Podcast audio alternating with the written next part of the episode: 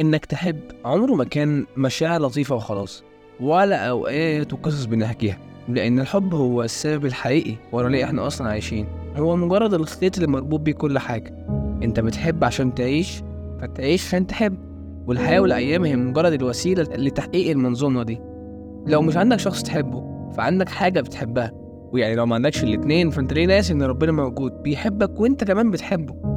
العلاقات شيء مستحيل تكون شاطر فيه طول الوقت. لأن باختصار إحنا بنقع. عشان كده العلاقات الناجحة هي اللي عارفة إزاي تقع وتقوم وعارفة إزاي كمان تسامح. الحب في الأساس رحمة. بس ده في حد ذاته صعب. لأن إحنا كبشر صعب قوي نفضل طول الوقت أقوياء. أو يعني زي ما الكتاب بيقول الاختبارات الحقيقية تبقى هي هنا في اللحظة دي لحظة ما كل حاجة بتقع. هناك بيبان اللي كان فعلا فعلا مختفي. هل كان عشانك ولا عشانكم عشان عايز فعلا ولا عشان بس يسكتك هل فعلا حاول عشان ينجح معاك ولا بس عشان يمشوا الأمور؟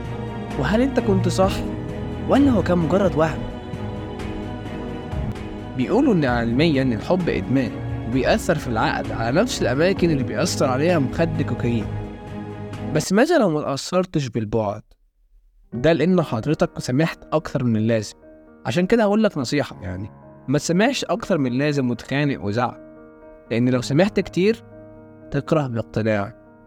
تقف كده بدون إحساس وبدون قلب لأن خسارة مشاعر قلبك هي مش خسارة لشخص في اليوم هي خسارة للنور بتاع اليوم. فيعني خلي بالك من مشاعرك. واللي أنت بتحبهم أكيد واللي بيحبوك. ماشي. شكرا.